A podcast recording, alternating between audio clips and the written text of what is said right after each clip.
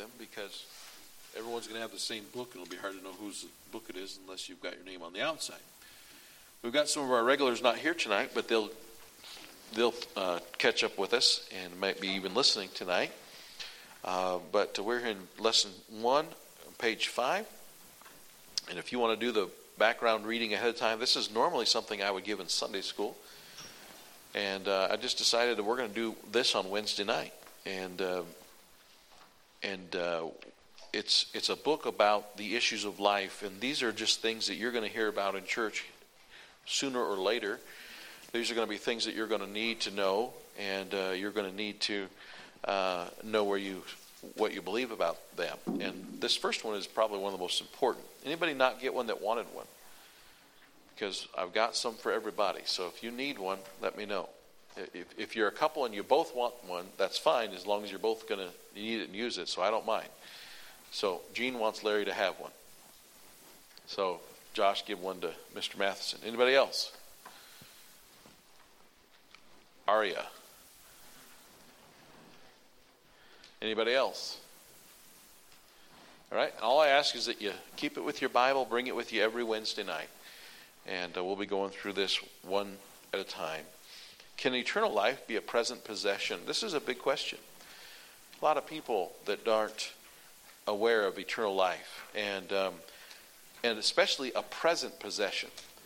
Because if you're a Catholic, I think eternal life is your goal, but it's never something you know for sure you have.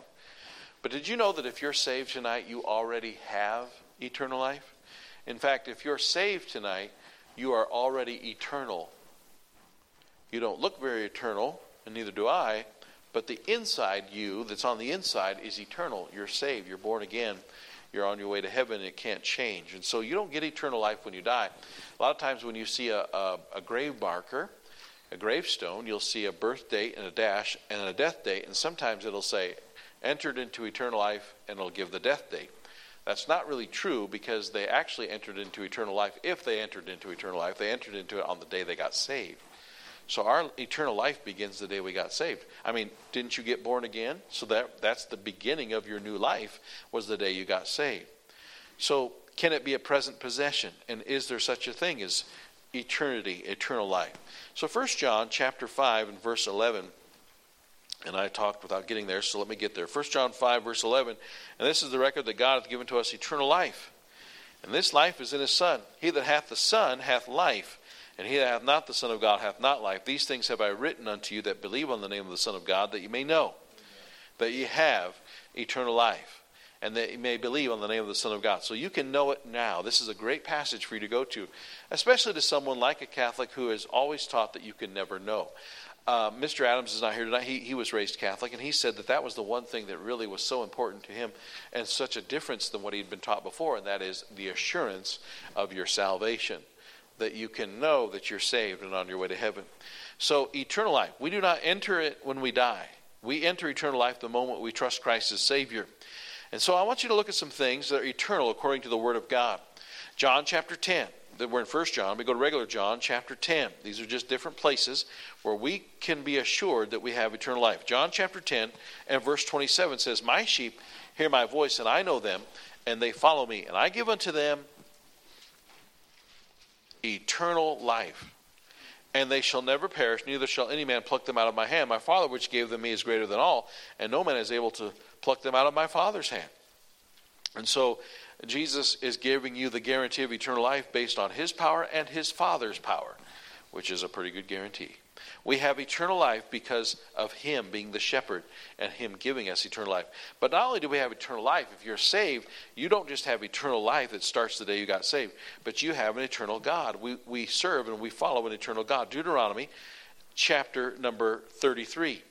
And so, Deuteronomy 33, let me get there quick, and I'm just going to go to these verses quickly, but Deuteronomy 33 and verse 27, it says, The eternal God is thy refuge, and underneath are the everlasting arms, and he shall thrust out the enemy from before thee, and shall say, Destroy them. We have an eternal God. No good having eternal life if the person who gave it to you isn't going to be around, right? It's kind of like my my uh, Sears catalog warranties. You know, Sears isn't around anymore. Uh, it, it, it's not such a guarantee if the person who guaranteed it can't stay around. But we have an eternal God. Therefore, I have no problem believing we can have eternal life. Romans chapter 1 and verse 20. Romans chapter 1 and verse 20. they Just going quickly here, but Romans 1.20 it says, For the invisible thing of, of him from the creation of the world are clearly seen, being understood by the things that are made, even his eternal power and Godhead, so that they are without excuse. Through God, there is an eternal power. And we understand that God has eternal power. And I know sometimes the phrase is used, the old man upstairs. Listen, that is wrong to say that about God. God is not the old man upstairs. God is just the same as he was the day he created the world. He's not getting old or ancient at all. He doesn't have a long white beard and looks frail. And he is the eternal power and Godhead. And then not only that, but there's an eternal house. Second Corinthians, Second Corinthians chapter 5. Second Corinthians chapter 5 and uh, verse number 1 talks about our eternal house. Praise the Lord for that. And so Second Corinthians 5 and 1 says, For we know that if our earthly house, that be the one you're looking at right now. He said, Pastor, I just do not like to look at you. You're hard to look at. Well, good news. This is only the temporary house. I get a new one. For we, if we know that our earthly house of this tabernacle be dissolved, we have a building of God, and house not made with hands, eternal in the heavens. There's a new house, an eternal house, an eternal family, and we are a part of that eternal house in heaven in that eternal family of God. And here's a really exciting thing. Here's something exciting. Ephesians chapter 3. Ephesians chapter 3. Not only are we saved for eternity, which is awesome, but Ephesians chapter 3 in verse 10 it says, to the intent that now unto the principalities and powers in the heavenly places that might be made known by the church the manifold wisdom of God, according to the eternal purpose which he purposed in Christ Jesus our Lord. There is an eternal purpose. Praise God, there is an eternal purpose. You know, some things served a purpose for a time. But it's discouraging and depressing when you realize that maybe you've outlived your purpose and some people commit suicide when they think they've outlived their purpose. Thankfully, as a Christian, there is an eternal purpose. There's a purpose that never goes by the wayside or becomes old fashioned. We have an eternal purpose, and that purpose is to uh, manifest Christ through the church and to be give Him glory. And so, the eternal purpose, uh, a purpose in Christ Jesus our Lord. And then we are headed for eternal glory. First Peter chapter five. First Peter chapter five and verse 10. Lots of eternals in the Bible. But the God of all grace, who hath called us unto his eternal glory by Christ Jesus, there is just going to be eternity of glory. Eternal glory in heaven. It'll just never wear out. Every day will be a new day, and every day will be giving glory to God. Every day. And then there's another one Jude chapter 7. Jude, that's that little tiny book, one page, right before the Bible ends. Jude 1, verse 7 says, Even as Sodom and Gomorrah and the cities about them in like manner, giving themselves over to fornication and going after strange flesh, and set forth for an example, suffering the vengeance of eternal fire. There's an eternal fire. I'm thankful I don't get to be a part of that. If you're saved, you don't got to be a part of the eternal fire. Some people think that hell's going to last for a long time. No, they're wrong. It's going to last for eternity. It's not going to last for a long time, it's going to last forever. There's eternal fire. If there's an eternal God and an eternal life, then there has to be an eternal death.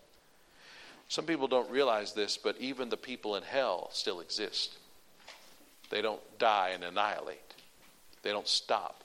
They just stay eternally dead.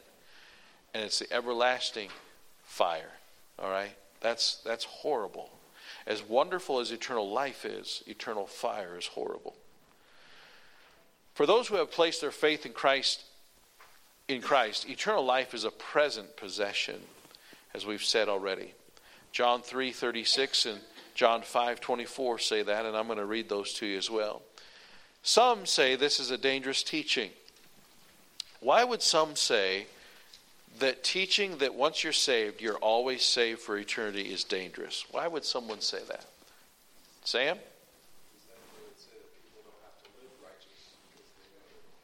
Yeah, they would say, well, if you teach that, then you're going to teach people that they can just be whatever they want to be.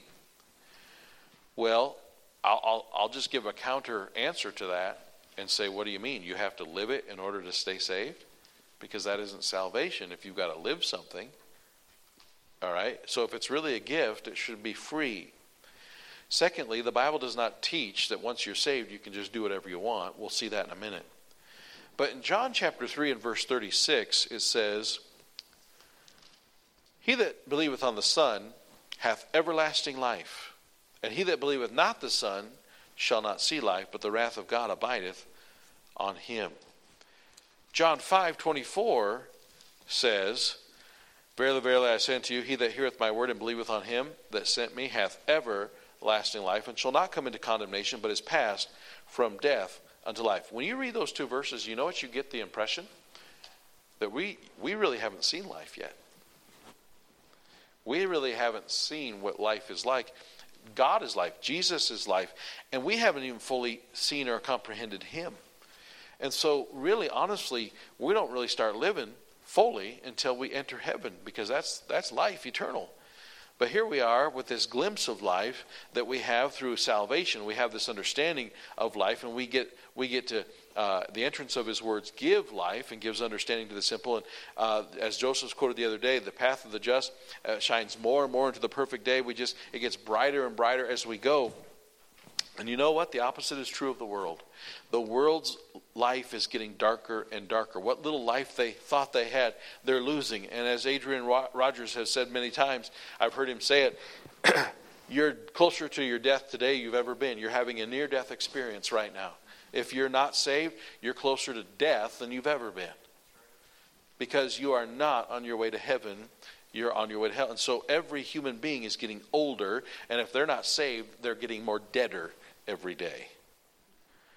But those of us who have life, we have it for eternity. Some say this is dangerous teaching. They say it leads to believers to think that they can live in sin. However, God's word shows us that this is not a dangerous doctrine, but a blessed truth. Now, let me just stop and say something. If you teach someone that they're saved and they're not saved, and they just go off and do their own thing, that is dangerous because they've got a false salvation hope. And they're going to, they're going to, you know, they're just banking on that they prayed some prayer or something. Listen, salvation is as simple as praying a prayer. However, salvation isn't just someone praying a prayer. It is a belief and trust and faith in the Lord Jesus Christ. And when you are born again, you are born into God's family, and God's family has different treatment, as we'll see in a minute. So God's word shows us that this is not a dangerous doctrine, it's a blessed truth.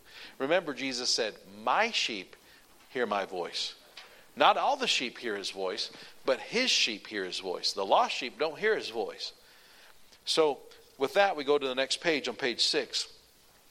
If you're saved, you are a new creature. We are new creatures. 2 Corinthians 5:17 says, "Therefore if any man be in Christ, he is a new creature.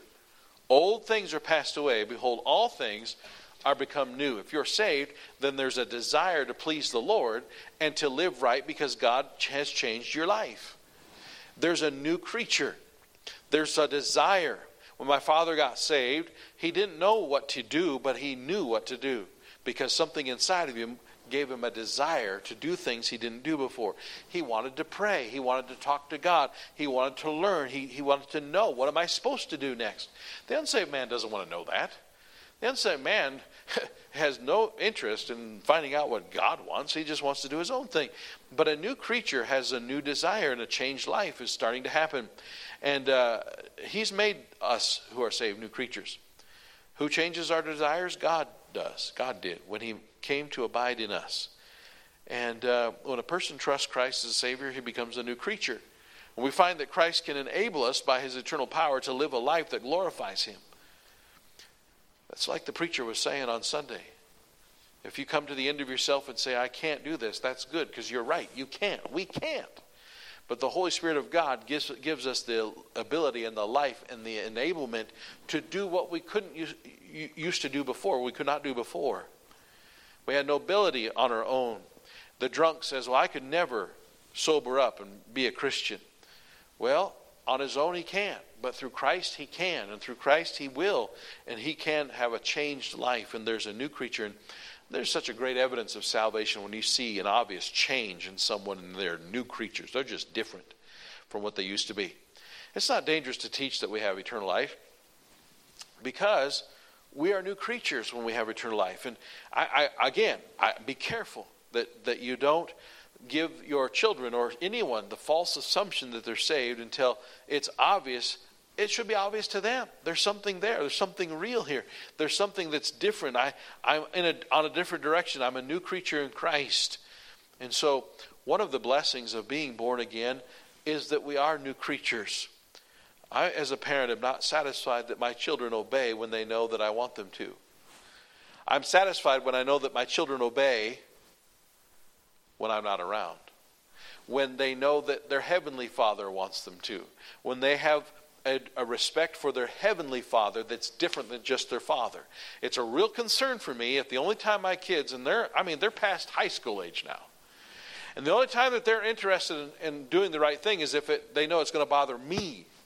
Okay? That's a problem. Because children have a father. We're going to get that in a minute. We have a new motive. 2 Corinthians 5.14 we have a new motive, and uh, I can quote this the love of Christ constraineth us. There's a new motive. As believers, our motive is the love of Christ. Uh, when we consider what the Lord Jesus has done for us, we want to serve Him, to love Him, to live for Him. We are constrained by His love to live a life that is pleasing to Him. I like what someone said. It's in a song, actually, but it goes like this I've already decided His will is my choice. In other words, Dear God, what is your will for me? That's fine to pray that, but a better prayer is, Dear God, whatever your will is, I've decided that's my will too. And we have a new motive. The love of Christ constraineth me. I, am going to please him. I just want to serve him. And, and the heart that is soft and tender says, What does God want me to do? That's what I want to do. What am I supposed to do next? I remember one young man got saved 25 years ago. I led him to the Lord. And the, as soon as he, we were done praying, and he was done praying, he said, What do I do now? There's just something, what do I do now? What, what should I do? What am I supposed to do? There's a motive there, a desire. What does God want me to do now? We're new creatures, we have a new motive. And then here's one I think is a big one concerning eternal life we have a new Father. Another reason that the doctrine of eternal life is not dangerous is that we have a new Father. Look with me in Hebrews chapter 12. I know people don't like this, but I'm going to tell you right now that God is not everybody's father. There are a lot of people out there that think God's their father and he's not. You know what it says in 1 John? If you deny the Son, you don't have the Father. Well, there's a whole bunch of people that deny Jesus Christ. They don't have the Father. They might think they do, but they don't. There's a whole bunch of people that think that they're Christians, but they're God doesn't know them. Matthew 7 says he'll say, I never knew you. Not everybody is God's father. Everybody is God's creation. Every human being was created by God. But that doesn't mean God is everybody's father. They're not they're not his children and he's not their father until they are born again, adopted into God's family. And that's why uh, Catholicism uh, is wrong when when they teach everybody to memorize these words, our father which art in heaven. How, now, it's not wrong to memorize those words. They're good words. They're the Bible. They're God's word. In fact, it's a, it's a good model prayer to base how to pray off of. And number one is, He's got to be your Father. Before you can pray to Him, He's got to be your Father. And it doesn't do any good to fake it. It doesn't do any good to teach someone to memorize words when He's not their Father. Because then they're calling Him Father when He's not. It'd be really weird.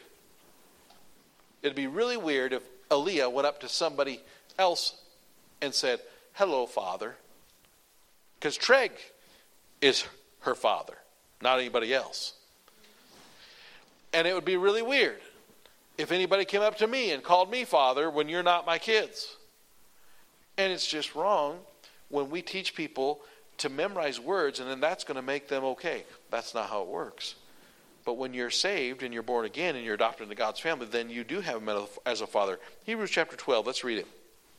Verse 1 Wherefore, seeing we are also compassed about with so great a cloud of witnesses, let us lay aside every weight and the sin which doth so easily beset us, and let us run with patience the race that is set before us, looking unto Jesus, the author and finisher of our faith, who for the joy that was set before him endured the cross, despising the shame, and is set down at the right hand of the throne of God. For consider him that endured such contradiction of sinners against himself, lest ye be wearied and faint in your minds. Ye have not yet resisted unto blood, striving against sin, and ye, ye have forgotten the exhortation that speaketh unto you as unto children. My son, Despise not thou the chastening of the Lord, nor faint when thou art rebuked of him. For whom the Lord loveth, he chasteneth and scourgeth every son whom he receiveth. If ye endure chastening, God dealeth with you as with sons. For what son is he whom the Father chasteneth not? So that's a real good sign if God's giving you spankings all the time.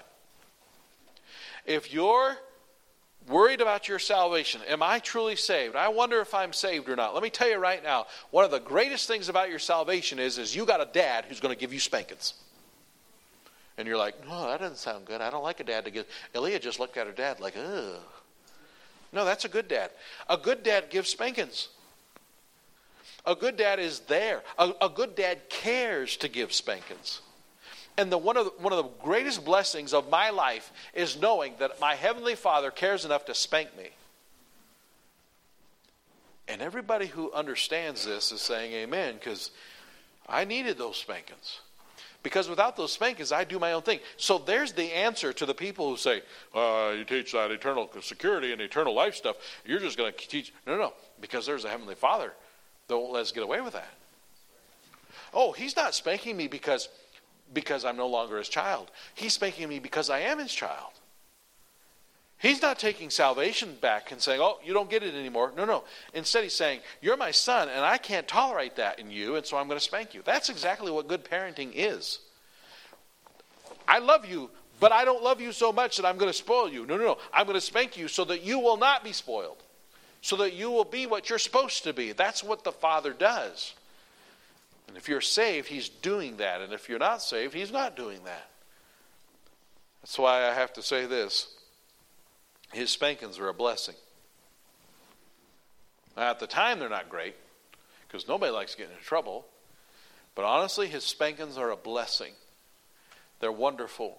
And it says this, verse 7 if ye endure chastening, God dealeth with you as with sons. But, verse 8 says, If ye be without chastisement, whereof all are partakers, then are ye bastards and not sons. If you don't get spanked, you're not a son. That's why that's a bad word. Verse 9 Furthermore, we have had fathers of our flesh which corrected us, and we gave them reverence. Shall we not much rather be in subjection to the Father of spirits and live? For they verily for a few days chastened us after their own pleasure. In other words, uh, let's be honest, sometimes our parents didn't really chasten us all the time for the right reason, even, but He for our profit, that we might be partakers of His holiness. Now, no chastening for the present seemeth to be joyous, but grievous. Nevertheless, afterward, it does a great thing for us. We have a new Father. Wonderful thing about our eternal life is that we get an eternal Father. And that chastening is something that's good for us. And our chastening is a, is a reminder, it's an encouragement. Can I tell you something? I've actually prayed this before. God, I don't want you to leave me alone. I want you to pay attention to me. I want you to spank me. I need it. Please don't let me just drift and do my own thing. Please, Lord, be close enough to me and, and, and give me that stern look or that whatever I need to be chastened by you spanking, whatever it might be. His children can't sin and get away with it. There's a, a passage, and you don't need to turn there, but Psalm 73, you can write this down if you want. In Psalm 73, it's the whole chapter is written by a guy named Asaph. And here's how Psalm 73 goes. Basically, here's how it goes The wicked get away with everything, and I don't. It just doesn't seem fair because they get away with all kinds of stuff and I don't. And then all of a sudden you get towards the end of the chapter and Asaph says, Until I saw the end of the wicked, until I realized where they're going, and then I realized the difference. And Asaph realized he was actually better off. God spanks his own, but not necessarily all of humankind. If you weren't saved and God got your attention so that you would turn to him, that was a grace. But God does deal with his own. And you need to pray if you've got unsaved loved ones that God would just, in his mercy and grace, get their attention. But I can tell you this if you're saved, he's already going to do that because that's what his job is as a father. And he's going to work on you. He'll not allow us to live as we please. That's the answer when people try to make that argument. He won't allow us to live as we please. And if they're faking it and they're not really saved, then obviously he's not their father. He'll chasten us because we are part of his family. And so we have we have a new creation and we have a motive, a new motive because of it. We have a, a, a heavenly father, a new father that we didn't have before. And then, not only that, but we have a new judgment. Everybody's going to stand before God someday, you know that? But not at the same judgment. Um, Revelation chapter 20 is the great white throne judgment. Let's go there. Notice these people do not refer to God as their father, and God does not refer to them as his children. This is God judging the unsaved world in the end. This is the great white throne judgment. You don't want to be there because that means you're on the wrong side. Revelation chapter 20, in verse 11 And I saw a great white throne, and him that sat on it, from whose face the earth and heaven fled away, and there was found no place for them. And I saw the dead, small and great, stand before God. And the books were opened, and another book was opened, which is the book of life. And the dead were judged out of the. Notice how they're, they're, they're referred to as dead. See, they don't have life, they don't have Jesus, so they're just called the dead. The dead, the unsaved, were judged out of those things which were written in the books according to their work. Well, why were they judged according to their works? Because their, their works were never forgiven. They were never born again. So all their record is just wide open. And the sea gave up the dead which were in it, and death and hell delivered up the dead which were in them. So all the people who have already died and gone to hell are come, being brought back for this judgment. And they were judged every man according to their works. And death and hell were cast in the lake of fire. This is the second death. And whosoever was not found written in the book of life was cast into the lake of fire. That's the great white throne judgment. And those who are not saved, that's the judgment they have coming to. But those of us who are saved, we have a different judgment. Go with me, if you will, to 1 Corinthians chapter 3. If you're saved, then you have an eternal life, but you also have a different judgment, a new judgment from what the world will face. We're not going to stand before God as the judge. we're going to stand instead before Christ. And we're going to answer to him, but it will not be for salvation. We're already that's already secure. 1 Corinthians chapter 3 Verse 11 For other foundation can no man lay than that is laid, which is Jesus Christ. Now, if any man build upon this foundation gold, silver, precious stones, wood, hay, stubble, every man's work shall be made manifest, for the day shall declare it, for, because it shall be revealed by fire. And the fire shall try every man's work of what sort it is. And if any man's work abide which he hath built thereupon, he shall receive a reward. And if any man's work shall be burned, he shall suffer loss. But he himself shall be saved, yet so as by fire. So we see here that the Christians will have a judgment, and they'll be judged of the work of what sort it is. We're already on our way to heaven, so we're not going to be judged for works based salvation. We're not going to be judged for that. But you know, after you're saved, there's still going to be reward or then judgment for what you did with your salvation. And if you if you took the foundation of salvation, Christ, and you built on it wood, hay, and stubble that weren't that wasn't really eternal material, then you'll have nothing. But if you build on it gold, silver, precious stone, and things that can withstand, then you'll have something. And so it's important that we understand as believers, there's going to be a judgment for us. Not for heaven or hell, but for reward. Of what sort it is, what kind it is, what was our motive behind it, what was the whole thing about.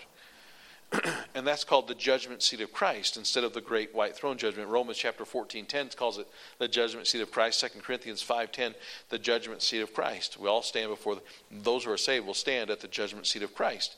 Will not be judged for our sin. Did you notice the first song we sang tonight? It is well with my soul. The third verse says, it's a great verse. It says, My sin, dash. What does it say next? Oh, the bliss of this glorious thought, dash. So there's a little phrase in there. My sin. Oh, the bliss of this glorious thought, dash. My sin, not in part, but the whole was nailed to the cross. How much of your sin was paid for? The whole thing. He was absolutely right when he wrote those words. Your salvation is all complete on the cross. So, this judgment seat of Christ is not about your sin for and, and the salvation issue. It's rather, what did you do with your salvation? What did you do with your life you had on earth? What did you do with it? How did you build the rest of the remaining years of your life on earth? My father is an example because I lived with him and when my dad got saved, I told you, he was excited. He wanted to know more. He wanted to learn more. I'm telling you, before he got saved, and he had a rough life. I don't, I'm saying a rough life, but he had a, a, an unusual life in that when he was a young man, just out of high school, just going into the army, he took a shot to the head. They were playing a game of football, just sandlot, no helmet, no pads. He took a shot straight to his head, and boom, he was in a coma for months not days, months. When he woke up from the coma in the uh, Walter Reed Memorial Hospital, I think it was, when he woke up from the coma, he found himself no longer in the army, but honorably discharged with a disability. Wires hooked up everywhere, drainage hoses hooked up into his sinuses, and all this stuff. And he was just a mess. And, and he lost lots of time, he lost lots of memory, and he did not have what he thought he had when that whole thing happened. I think God spared his life. There were some of his buddies that went over to Vietnam and never came back. There were some that came back without any legs. And God preserved him for whatever reason in that way. But it changed his direction. And so he had to work hard. I got some old letters that he would write to his mother, my grandmother. And he'd have to work hard just to try to remember stuff and try to re educate himself. So he went to Washington, University of Washington. Then he transferred to Washington State and he got a, a degree in uh, business and uh, uh, sales and hotel uh, chains and Westin hotels. Westin owned the Space Needle at one time. And uh, he, he just, he was, went in that direction and he had to work real hard just to remember stuff so he could pass tests and, uh, and, and, and he just kind of lost a lot of time. And then he worked really, really hard. He had seven years of college to finally get this business degree so he could be a salesman. And he was, and he worked in the Space Needle, and, and he was very successful. And his personality was very good for sale, sales and selling. And, and so he just was, he was became good at it, and he transferred. He got more good at it, and he'd get transferred to different places. And uh, uh, Preston Robert Tisch uh, the guy that owned CBS television uh, before he died and was a postmaster general actually was my dad's boss at one time. And when and and yet when my dad got saved, and all this in Seattle, when my dad got saved, seven years of college, all this work, all this effort, and he got saved, and all of a sudden he had a his first goal was to be a millionaire. That I'm going to be a millionaire. When I'm 40 years old, I'm going to be a millionaire. And God saved him, and he started to change his desire by the time my dad was 40 years old, he was a preacher instead of a millionaire. And Robert Tisch looked at him and said, You're crazy. You name your price. You can have whatever you want. And my dad said, No, God's called me to do something different. And he did. And not everybody has that same calling. Not everybody's supposed to do that that way. But all I'm saying is, is that he, he said no to the wood, hay, and stubble and he chose something that was more eternal. I mean, there are people who will never see the light of day. They'll spend the rest of their life behind bars in prison. That my father ended up being a preacher in prison and would lay on his belly and talk to guys through a little hole the, at the bottom of the wall, and they'd get saved. And they had no idea that this guy used to be someone riding around a limousine in Chicago. But you know what? That's eternal reward. And someday, people like that will, will receive reward for choosing gold, silver, precious stone. And we need to recognize that there's a new judgment. And we are going to stand before God. And if it was a waste of time and it wasn't really what God wanted us to do, we're still going to heaven.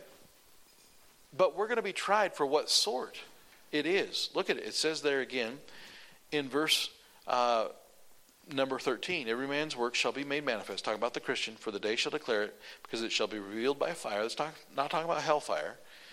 And the fire shall try every man's work of what sort it is. And if any man's work abide, which he hath built thereupon, he shall receive a reward. But if not, it'll be burned. So we learn that our works as Christians will be tried by what sort or quality it is. This speaks of our motives. Let's do what we do for Christ and not to be seen of men. Because we do have a new judgment. And then lastly, we have a new freedom. We have a new freedom. We need to recognize that, and I've mentioned it already, but we go to Titus chapter 2. We are free in Christ. Unlike a Catholic or some other religious person, maybe a Muslim, or some other person like maybe a, maybe a Mormon or Jehovah's Witness, we don't have to keep serving the church in order to keep our salvation. We're not constantly living in fear, hoping we did enough good. It says in Titus chapter 2 and verse 13, looking for that blessed hope and the glorious appearing of the great God and our Savior Jesus Christ, who gave himself for us that he might redeem us from all iniquity. We are paid for already. We are free. He paid for all of our sins. It's hard for us to understand this, but Jesus didn't die for our sins that we've already committed. He died for the sins we haven't even committed yet. He paid for all of our sins. And so we don't have to pay for our sins. If you're a Christian, you don't really pay for your sins. You might chasten, be chastened, you might get spanked for them, but you'll not pay for them because Jesus already paid for your sin. We have a new freedom because our sin debt was paid in full when Christ died on the cross. The Bible says in 2 Corinthians 5:21 that God made Jesus to be sin for us who knew no sin, that we might be made the righteousness of God in him. Now, do we do we still reap what we sow? Absolutely. Galatians chapter 6. Galatians chapter 6. We are chastened when we do wrong. We are spanked, but we are not given the payment for sin because the payment for sin is death and hell. Galatians chapter 6 and verse 7 says, Be not deceived, God is not mocked, for whatsoever a man soweth, that shall he also reap. For he that soweth to the flesh shall of the flesh reap corruption. Listen, I told you a quick story of Tom Furs let's say Tom Furs just decided he wasn't going to go serve the Lord with his life. He, no, I don't want to do that. It's too hard. Too much I'm going to give up. I enjoy the comfortable life I have, and I, I want to make millions of dollars. Look, Tom Furs would have died and gone to heaven with that attitude. Yet, he would have reaped to the flesh instead of to the spirit. He, he, he would have kept doing the things that his flesh liked. And I dare say that probably this guy right here might not have ever got saved. Because a Christian dad can reap what he sows by reaping to the flesh and never seeing his family saved. I think one of the great examples in the Bible of a guy who got saved but never did live to the potential of his salvation was Lot. Lot was saved, yet so as by fire. Lot entered heaven smoking. He was saved, but that's it. There was nothing else. He lost everything. Why? Because he reaped what he sowed. Listen, you and I don't have to live that way. We have a freedom. And the devil might crawl on your shoulder and remind you of all the sins you used to have committed and that you are guilty of.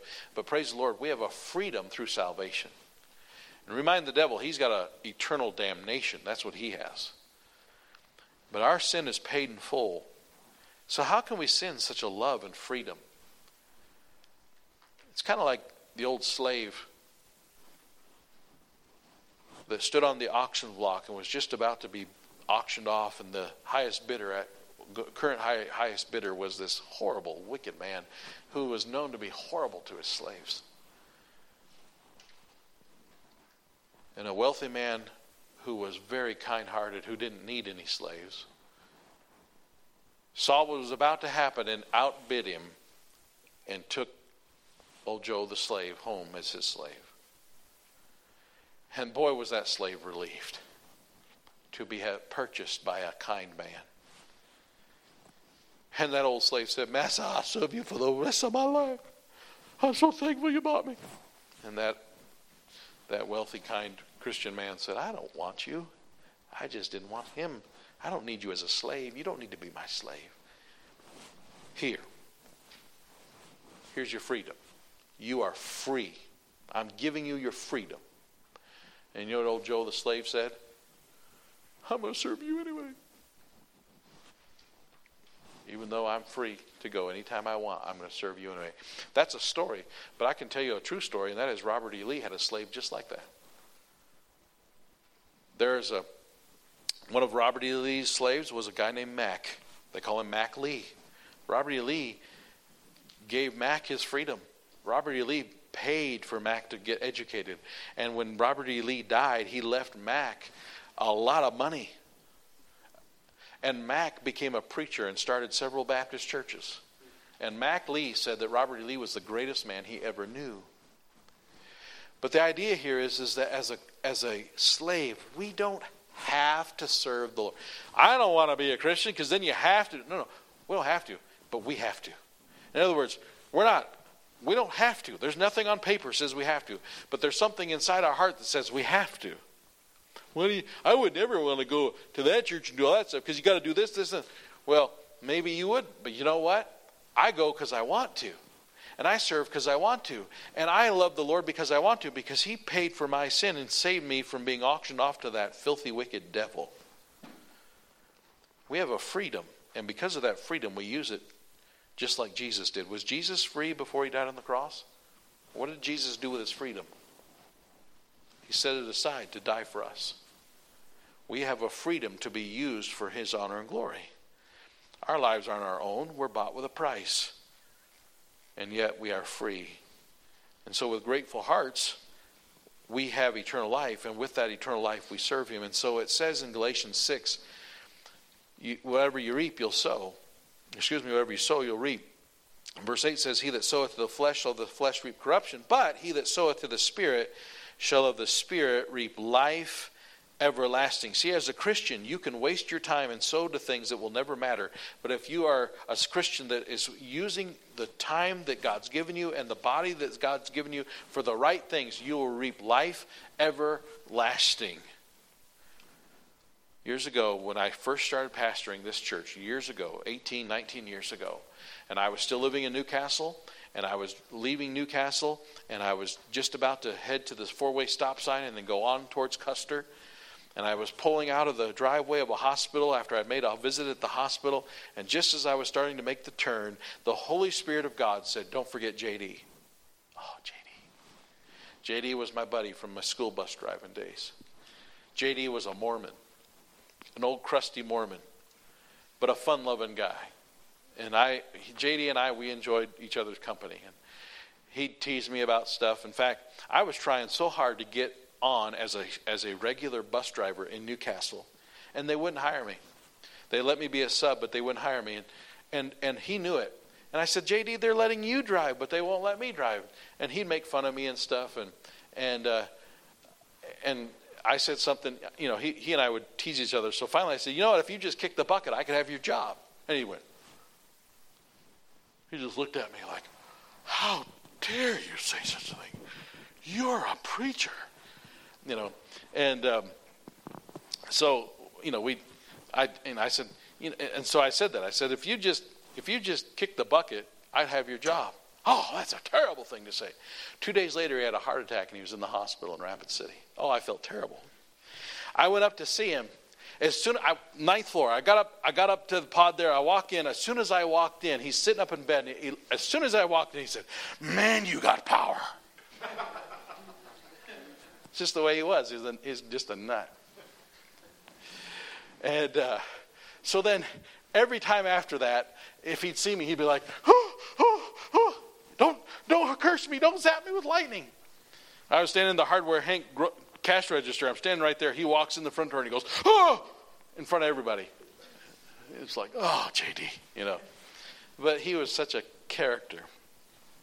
But anyway, I had heard that he had gotten cancer and he was sick, really sick. I hadn't seen him for quite a while. He was dying. I didn't even know for sure where he lived. I thought I knew where he lived, but I didn't know for sure. He was actually staying at his daughter's house, and that morning the Holy Spirit said, Don't forget JD. And so I turned my wheel from east back to west into town, went up to where JD's house was, knocked on his daughter's door, and the dog started just barking like crazy.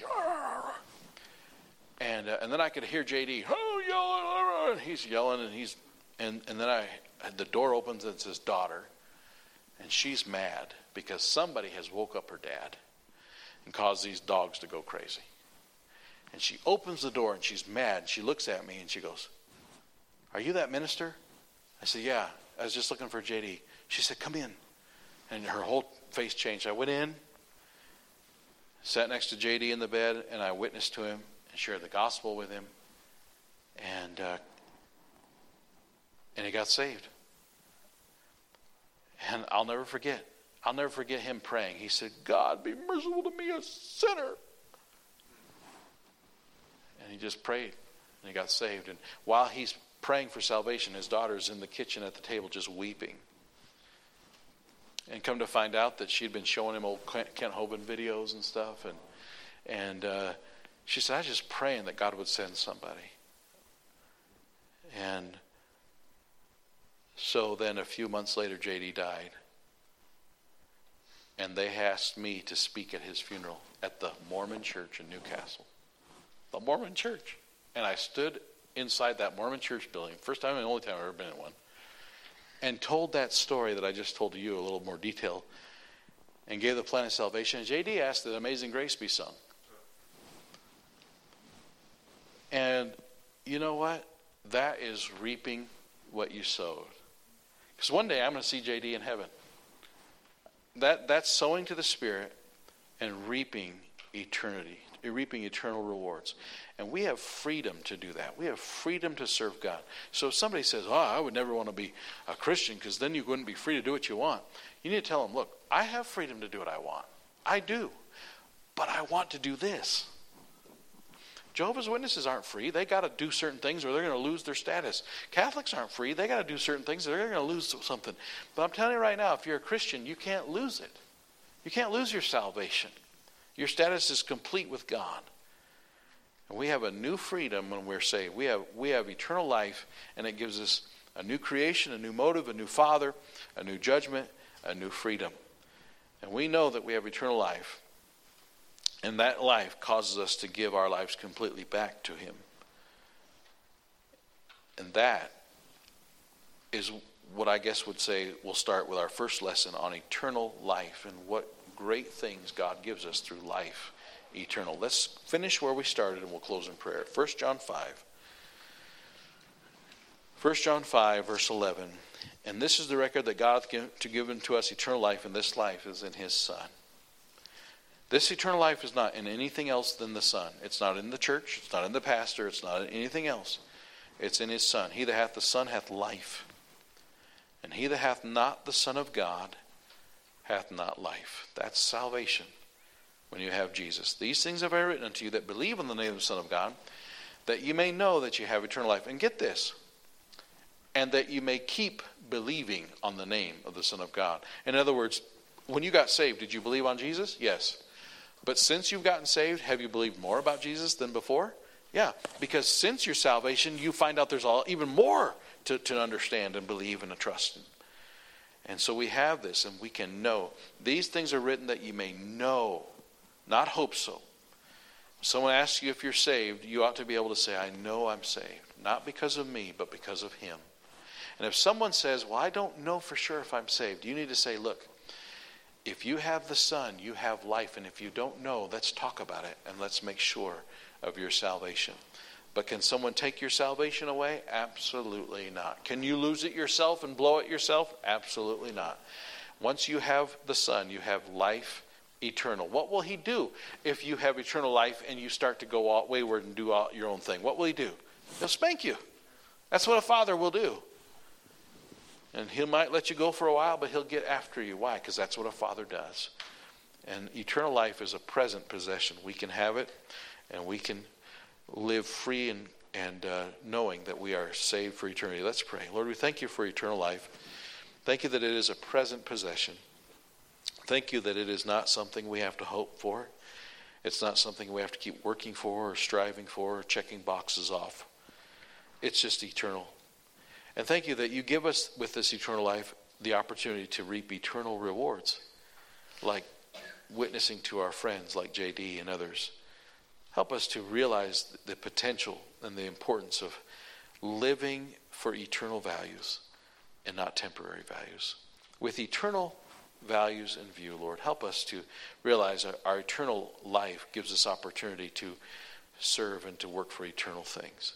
Thank you for your eternal Godhood. Thank you that you are everlasting. Thank you that you are forever and that you have given and granted us who are saved eternal life. Thank you, God, for your security. In Jesus' name, amen. Good to see Aaron out there.